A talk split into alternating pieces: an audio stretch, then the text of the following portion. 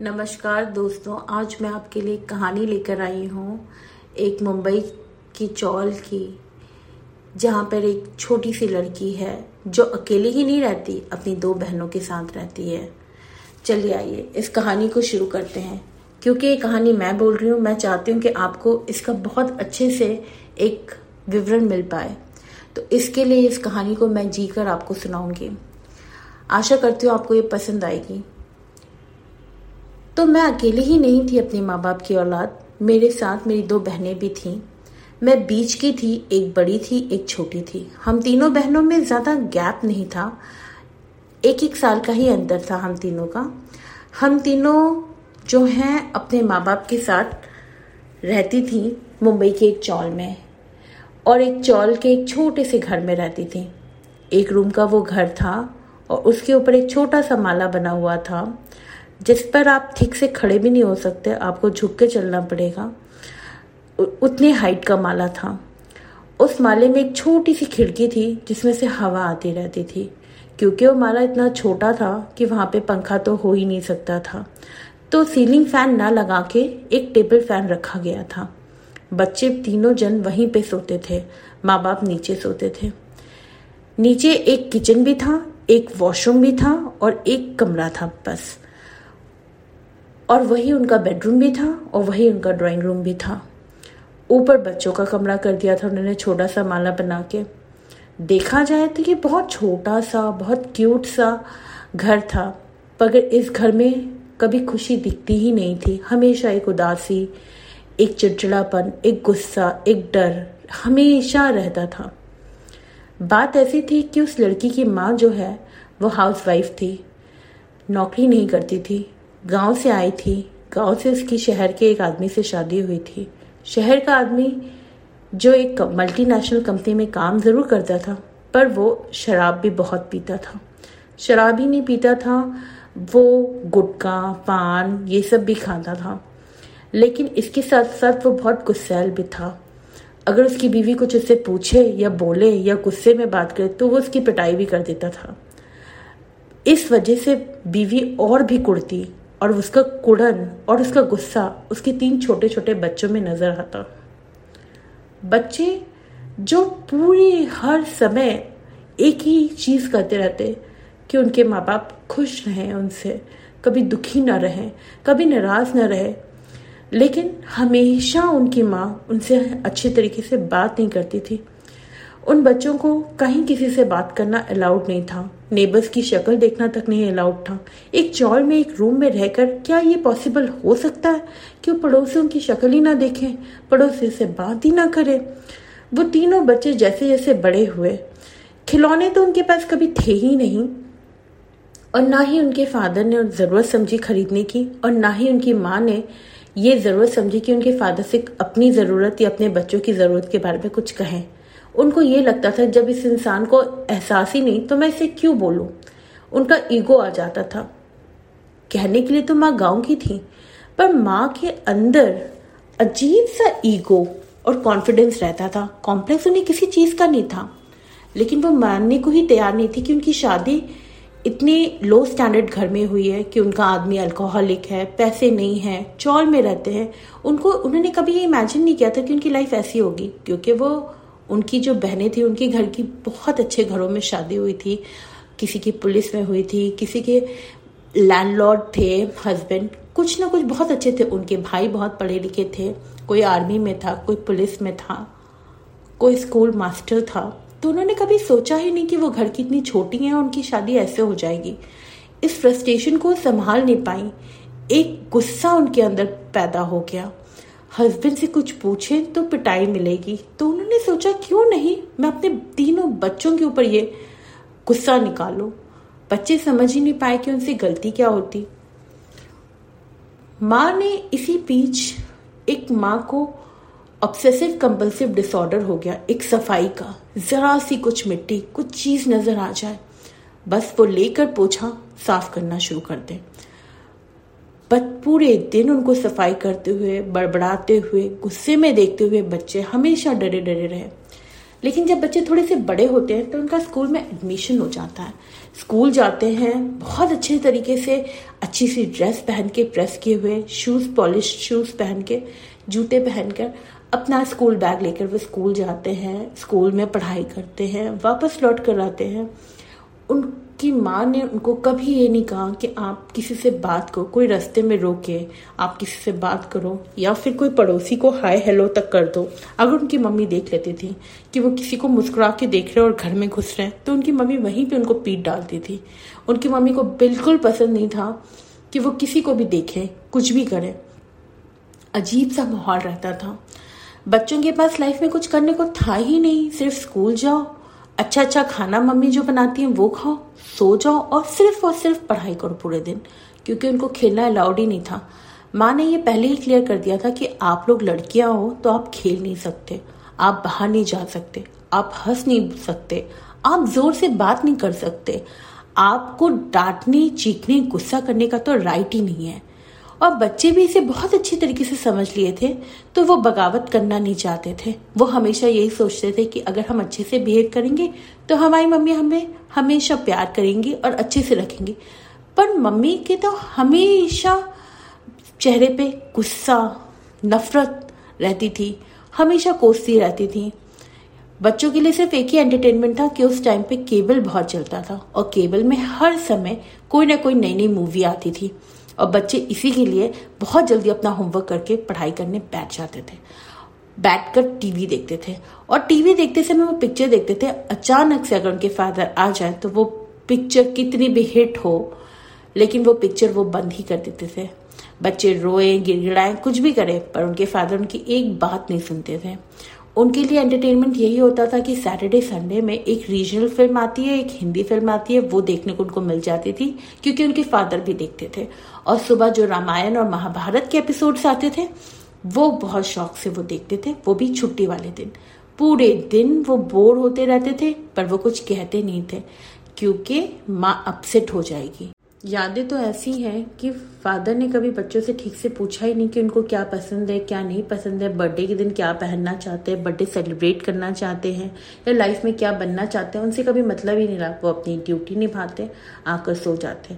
और जब वो नाइट ड्यूटी करके आते तो पूरा दिन सोते और पूरे दिन उनको पिन ड्रॉप साइलेंस चाहिए। तब हम लोग टोज से चलते थे, तीनों बच्चे। अगर पैर नीचे ठीक से रख भी दे और उसकी आवाज़ आ जाए तो फादर उठकर पीटना शुरू कर देते थे अंधाधुन और इस वजह से माँ हम तीनों को लेकर एक कोने में बैठी रहती थी, या फिर हमें बोल देती थी, ऊपर जाके पढ़ाई करो, सो जाओ। पूरा टाइम अंधेरा रहता था, क्योंकि फादर नाइट ड्यूटी करके आए। फादर पूरे दिन सोते और फिर जाके शाम को छह, सात बजे उठते। पूरे दिन हम अंधेरे में रहते और शाम के वक्त उठने के बाद ही लाइट जल पाती कमरे की। ऐसा तो कुछ बचपन था। छुट्टियों में कभी किसी के घर जाते ही नहीं थे। रिश्तेदार के घर तो साल, डेढ़ साल हो जाए। तब एक आध बार जाते पूरी ज़िंदगी चौपाटी भी दो ही बार देखी होगी। ऐसे जीवन रहता था। फादर को ये लगता था कि खाना, पीना, घर और सर पे छत, कपड़े, यही बहुत कुछ है। इससे ज़्यादा तो बच्चों की कोई चाहत ही नहीं होती। और मदर को भी यही लगता था। बच्चे हमेशा अंदर ही अंदर कुड़ते रहे। जब बच्चे बड़े होने लगे तो बच्चों के अंदर बहुत सारे कॉन्फ्लिक्ट होने लगे कि ये क्या ज़िंदगी है? ऐसी ज़िंदगी अगर हमें ये आगे भी हुई और हमारे भी ऐसी लाइफ रही तो हम तो ऐसे नहीं जी पाएँगे। बच्चों को कुछ कुछ चाहिए था। कुछ अपनापन, कुछ प्यार, कोई बात करने वाला, कोई पुचकारने वाला, कोई मीठे से बोलने वाला। लेकिन माँ बाप का कभी उस तरीके का रवैया बच्चों के लिए हुआ ही नहीं। जैसे जैसे उम्र बढ़े उस छोटे से माले में जब तीनों बच्चे सोने जाएँ और वो छोटे से फ़ैन में, जब उनके पंखे में मुँह पे हवा ना लगे तो तीनों बच्चों में रोज झगड़ा हो कि मैं पंखे के पास लेटूँगी, मैं पंखे के पास लेटूँगी और तीनों बच्चे एक दूसरे से लड़ाई कर करके जो जीते वो पंखे के पास लेटने चला जाए। कभी कभी हवा ना आए लाइट ना हो तो छोटी सी खिड़की के पास बैठ कर मुँह से हवा ले। तो जब दूसरा बोले कि आप हटो, मुझे भी लेनी है हवा बारी बारी से हवा ले। तो बच्चों को, बच्चे बोले, बहुत घुटन होती है, हम यहाँ नहीं सोएँगे, हमें भी नीचे बुला लीजिए, यहाँ खिड़की नहीं है छोटी सी खिड़की है, हवा नहीं आती है फ़ैन से गर्मी लगती है। पर माँ बाप ने कभी बच्चों की तरफ़ देखा ही नहीं, उन्होंने कहा, चुप। और कभी कभी तो ऐसा हो जाता था कि वो खिड़की भी वो बंद कर देते थे कि हम बाहर झाँक रहे हैं। और इतनी घुटन में बच्चे सोते थे, पर उनके माँ बाप को मतलब ही नहीं होता था। बहुत ज़्यादा इस तरह की चीज़ें रख रख के बच्चों को। बड़ी वैसे वैसे माँ की नफरत बहुत ज़्यादा बढ़ गई। उन्हें पता ही नहीं चला कि वो अपने तीनों बच्चों से कितनी नफरत करने लगी, कितनी गलत तरीके से बात करने लगी। कभी नाम से उन्हें बुलाया ही ना। बहुत गुस्से से उनकी तरफ़ देखें। हमेशा उन्हें बहुत ही ज़्यादा अपशब्द से बुलाए जो बच्चों को बिल्कुल अच्छा नहीं लगता था, लेकिन बाहर के जब कोई लोग आए तो फिर उनको उस, उनके अपने नाम से बुलाएँ। नहीं तो उनको अपशब्दों से ही बुलाएँ, जबकि बच्चे कोई गलती करे या ना करें। उन्हें इतनी नफरत थी कि वो जब बाहर भी जाती थी तो बच्चों को कभी ये कहती नहीं, ना उनकी उंगलियाँ पकड़ती थी छोटे बच्चों की, ना उन्हें कहती थी कि आगे से टर्न लो, पीछे से टर्न लो। अगर कोई मोड़ से उनको मुड़ना होता था, वो खुद ही मुड़ जाती थी। बच्चे सोचते थे कि माँ हमारे पीछे पीछे आ रही हैं। तो शायद माँ पीछे मुड़ मुड़ के देखते थे कि माँ आ रही है, माँ आ रही है, माँ आ रही है। तो माँ हमेशा नाराज़ होती थी कि पीछे मुड़ के क्या देखते हो? हमारे लिए क्या खड़े रहते हो? आगे चलो आगे चलो और माँ टर्न मार जाए। बच्चे जब काफ़ी देर आगे जाके डर के पीछे देखे कि माँ आ रही है तो देखे कि माँ तो कहीं नहीं है। बच्चे बहुत डर जाए। यहाँ वहाँ देखे कि माँ कहाँ गई। दौड़ के एक गली में झाके दूसरी गली में जाके, तब जाके दिखे कि माँ एक गली से जा रही है। फिर बच्चे पीछे से दौड़ के उनके पीछे पीछे भागे और फिर डर के मारे, माँ बोले, पीछे क्यों चल रहे हो? आगे चलो। फिर बच्चे कहेंगे, अगर आगे जाएँगे तो माँ तो कहाँ से मुड़ जाएगी, हमें पता ही नहीं चलेगा। लेकिन माँ कभी भी उन्हें अपने पीछे ना आने दे, ना साथ चलने दे। हमेशा बोले, आगे चलो आगे चलो। और जो कोई टर्न आए तो माँ बताए भी ना कि टर्न करना है। वो खुद ही टर्न करके आगे निकल जाए और बच्चे उन्हें ढूंढते रहे। बच्चे हमेशा सोचते थे, माँ ऐसे क्यों करती है? माँ को हमसे क्या प्रॉब्लम है? माँ क्या चाहती है कि हम गुम जाए? लेकिन बच्चे समझ ही नहीं पाते थे कि माँ को बहुत ही फ्रस्ट्रेशन है कि उनकी तीन तीन लड़कियाँ हैं और माँ उनको माँ उनको झेलना ही नहीं चाहती। माँ उनको नाराज़ करना चाहती। माँ अपना फ्रस्ट्रेशन उनकी तरफ़ दिखाना चाहता है। ऐसे नहीं है कि माँ को गुस्सा आ रही है, पर कुछ तो है जो माँ फ्रस्ट्रेटेड हो रही है। बच्चे जब भी बाहर जाने का टाइम आए तो बच्चे मना कर दें कि हमें नहीं जाना, डर के मारे, क्योंकि माँ उनको लेके तो जाती है, लेकिन अपने साथ लेके नहीं चल पाती है। ऐसे एक वाक्य होता है कि एक बार उन्हें किसी अपने रिलेटिव के घर जाना होता है और उसके लिए वो ट्रेन करते हैं। ट्रेन में बहुत भीड़ होती है मुंबई की ट्रेन में। ऐसी भीड़ होती है कि बहुत सारे लोग तो धक्का मुक्की करके चढ़ ही नहीं पाते हैं। और माँ बहुत ही सीधी सिंपल उसको आता ही नहीं था उठा के पकड़ना वो करके ऊपर चढ़ाना। तो फादर कहते हैं कि तुम रहने दो, मैं ही इन बच्चों को लेकर ट्रेन में चढ़ जाऊँगा। बच्चे कहते, नहीं नहीं, हम अपने आप चढ़ जाएँगे, हम बहुत बड़े हैं, आप जानते ही नहीं हमें। हम अपने आप चढ़ जाएँगे। लेकिन फादर तो फादर है, वो सुनते नहीं है, वो डांटते हैं और दोनों हाथ से टाइट दो, अपनी दो लड़कियों को पकड़ते हैं और तीसरी वाली का भी हाथ पकड़ते हैं और खींच के ऊपर चढ़ा देते हैं। कंपार्टमेंट होता है जेंट्स का, जहाँ पे लेडीज़ अलाउड ही नहीं है। और लोग वहाँ पे हमें इतनी बुरी तरीके से घूर रहे होते हैं, गुस्सा, गुस्से से देख रहे होते हैं कि बताओ, ये इनकी जगह चढ़ने की, ये फीमेल में नहीं चढ़ सकती थी, मेल में चढ़ गई। अगर फीमेल में कोई मेल चढ़े तो उसके ऊपर हंगामा हो जाता है, पिटाई हो जाती है। पर इस आदमी को देखो, इतनी बड़ी बड़े बच्चों को लेकर ये फीमेल में घुस गया। बच्चे भी कुछ कम नहीं बारह तेरह साल के बच्चे लेकिन बच्चों को भी शर्म आ रही है कि फादर हमें इसमें क्यों लेके जा रहा है? लोग हमें घूर रहे हैं, कोई हमें घंटा टच दे रहा है, मगर फादर को तो पता ही नहीं ये सब चीज़ों के बारे में जैसे कि जैसे स्टेशन आए, वो तीनों बच्चों को खींच के नीचे उतारते धक्का मुक्की में। और फिर मदर अपने फीमेल डब्बे से उतरे और हम लोग सब इकट्ठा होकर अपने रिलेटिव के घर जाए। कभी भी बाहर जाते समय बच्चे हमेशा गुस्साएँ कि फादर कभी समझते ही नहीं है कि हमें मेल डिब्बे में नहीं, फीमेल डिब्बे में सफ़र करना है। लेकिन फादर का अपना ही वो रहता था कि कहीं छूट जाओगे, कुछ हो जाएगा। किसी कहानी की यादें तो ऐसी हैं कि एक बार फादर ने दो बड़ी बड़ी गुड़िया ला कर दी और बोला तीनों बच्चों से कि आप लोग खेल लो। गुड़िया इतनी प्यारी थी, इतनी बड़ी थी कि मानो अभी बात करने लगे। बच्चों को बहुत अच्छा लगा कि पहली बार ज़िंदगी में उनके पास कोई खिलौना आया है। वो भी इतने प्यारे, इतनी सुंदर गुड़िया। खड़ा करो तो आँखें खुल जाएँ और लिटा दो तो आँखें बंद हो जाएँ। बहुत ही खुश बच्चे थे। बच्चों ने बोला कि, पापा थैंक यू मम्मी की तरफ़ भी खुशी होकर देखा। तो माँ ने कहा कि, बेटा, अब सोने का टाइम हो गया, सोने जाओ। और ये गुड़िया जो है, ये खराब हो जाएँगी तुम्हारे पास। कल से तुम खेलना इसे। मैं पक्का तुम्हें कल दे दूँगी। बच्चों ने कहा ठीक है। और वो चले गए अपने कमरे में सोने ऊपर छत पे माले पे। दूसरे दिन वो उठे और तैयार होकर माँ को पूछे कि माँ वो गुड़िया कहाँ है? माँ ने कहा पहले स्कूल चले जाओ आप स्कूल का टाइम है स्कूल से आके खेल लेना। बच्चों ने कहा ठीक है। बच्चे स्कूल चले गए। स्कूल से आके पूछा माँ वो गुड़िया कहाँ है? माँ गुस्से से देखने लगी।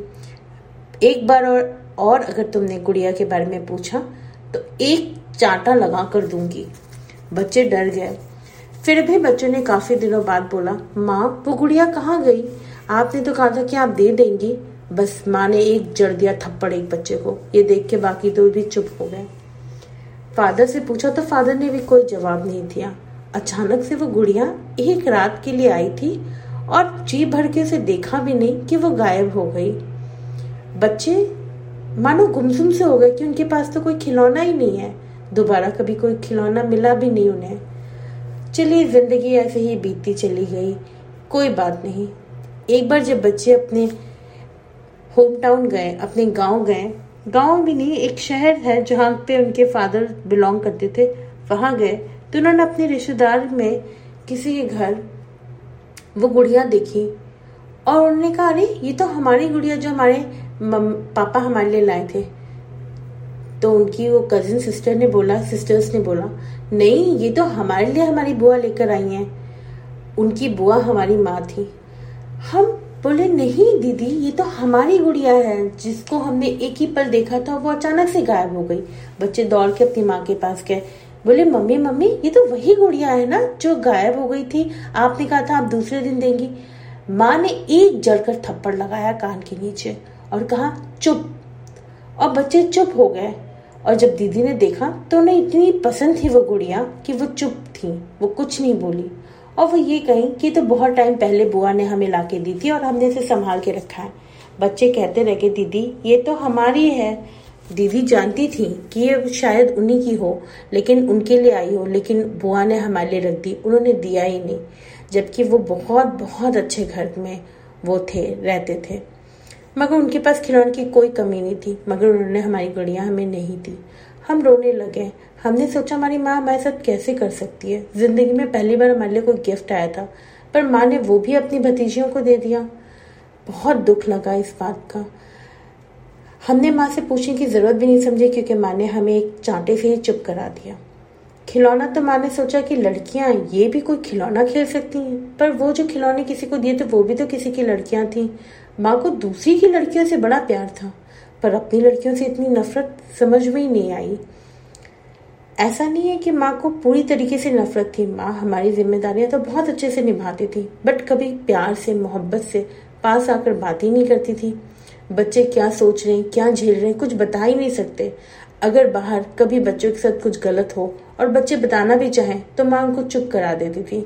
ये कहकर कि ज़रूर तुम्हारी कोई गलती होगी, तभी सामने वाले ने ऐसे किया तुम्हारे साथ। ये सुनते ही बच्चों को अपने शरीर से, अपने दिमाग से और गुस्सा आने लगता था। क्या हम वाकई कुछ गलत करते हैं जो सामने वाला हमारे साथ ऐसे करता है? लेकिन माँ ने कभी बच्चों पे ध्यान ही नहीं दिया। और फादर का तो ये था कि उन्हें मतलब ही नहीं रहता था कि वो पूछें कि क्या हुआ है तुम्हारे साथ? क्यों तुम इतने दुखी हो? क्या है?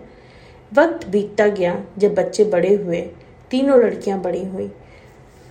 एक टाइम ऐसा आया, जब बच्चे बहुत छोटे थे, बीच वाली लड़की जिसकी ये कहानी है, जिसकी घर की कहानी वो शायद होगी सेवेंथ या एट्थ क्लास में, उसके फादर की नौकरी चली जाती है।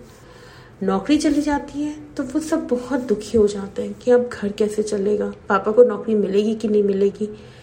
वो सोचते शायद नौकरी वापस से मिल जाए, लेकिन फादर उनको बोलता है कि मैं कुछ टाइम के लिए अपने घर जाना चाहता हूँ, अपने होम टाउन जाना चाहता हूँ। दो तीन महीने हो जाते हैं फादर लौट कर नहीं आता।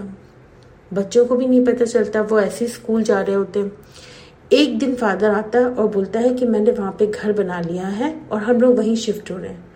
ये बात सुनकर हम लोग बहुत गुस्सा होते हैं, क्योंकि अचानक से हमारे स्कूल हमसे छोड़ दिए जाते हैं और हमें वहाँ भेज दिया जाता है। हम बहुत रोते हैं कि हमारे फ्रेंड्स हैं यहाँ पे। हम वहाँ पे किसी को नहीं जानते, हम नहीं जाएँगे। लेकिन फादर एक बात नहीं सुनता, बच्चे रो रो के गिड़गिड़ाते हैं। फिर फादर जो इमोशनल टर्मोइल बच्चों के दिलो दिमाग में आया होता है फादर उसको उसके बारे में कुछ सुनना नहीं चाहता, कोई बोलना नहीं चाहता।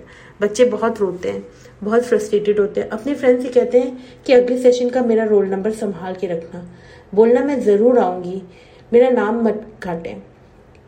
दोस्त कहते हैं, तुम चिंता ना करो, तुम्हारा नाम हम कटने नहीं देंगे। बहुत टाइम तक तो दोस्त बचा के रखते हैं। चिट्ठी में बोलते हैं कि, कब आओगे? तुम्हारी टीचर रोज पूछती है, बोल रही थी, दो महीने बाद तुम्हारा नाम काट देगी। यहाँ से मैं रोकेगा मैं कोशिश तो पूरी कर रही हूँ आने की। लेकिन फादर होम टाउन में ही एडमिशन करा देते हैं और कहते हैं, अब तुम्हारी यहाँ पे नई ज़िंदगी शुरू हो रही है। एक पूरी ज़िंदगी कहीं और बिता के अचानक से आप किसी और के बीच में आ जाओ। आपके जो दो चार फ्रेंड्स थे, जो आपके दुख सुख के साथी थे, जिनसे आप स्कूल टाइमिंग्स में आपस की फ्रस्ट्रेशन आपस का डर शेयर करते थे और हँसी मज़ाक करते थे, अचानक से दोस्त एक ही झटके में छूट जाते हैं। और नए दोस्त बनाने के लिए हम, हमें बोला जाता है। बहुत ही ज़्यादा कंफ्यूज बहुत रोने वाला माहौल होता है। सोचते हैं कि क्या हो रहा है लाइफ में। लाइफ में कभी सुख तो मिला ही नहीं और जो कंफर्ट था जिनके बीच में वहाँ से भी हटा लिया गया। खैर, ज़िंदगी बीतती जाती है और पढ़ाई अपनी जगह रहती है।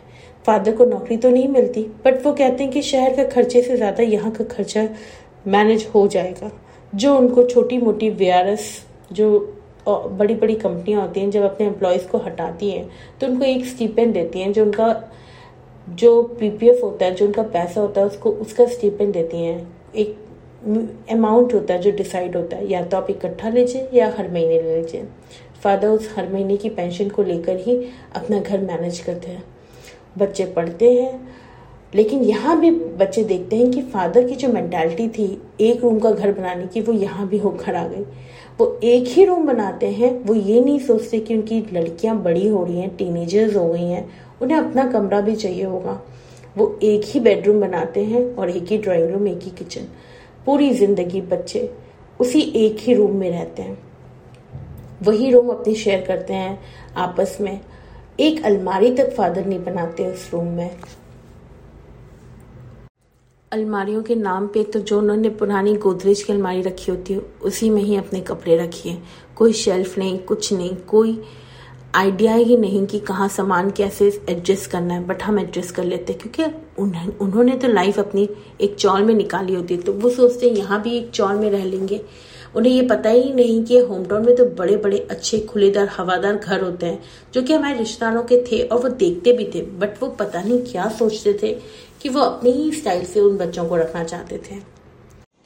फ्रस्ट्रेशन से भरी ये ज़िंदगी किस मोड़ पर आगे आएगी, ये आपको बहुत जल्द ही पता चलेगा। धन्यवाद। सुनने के लिए बहुत बहुत शुक्रिया आप सबका।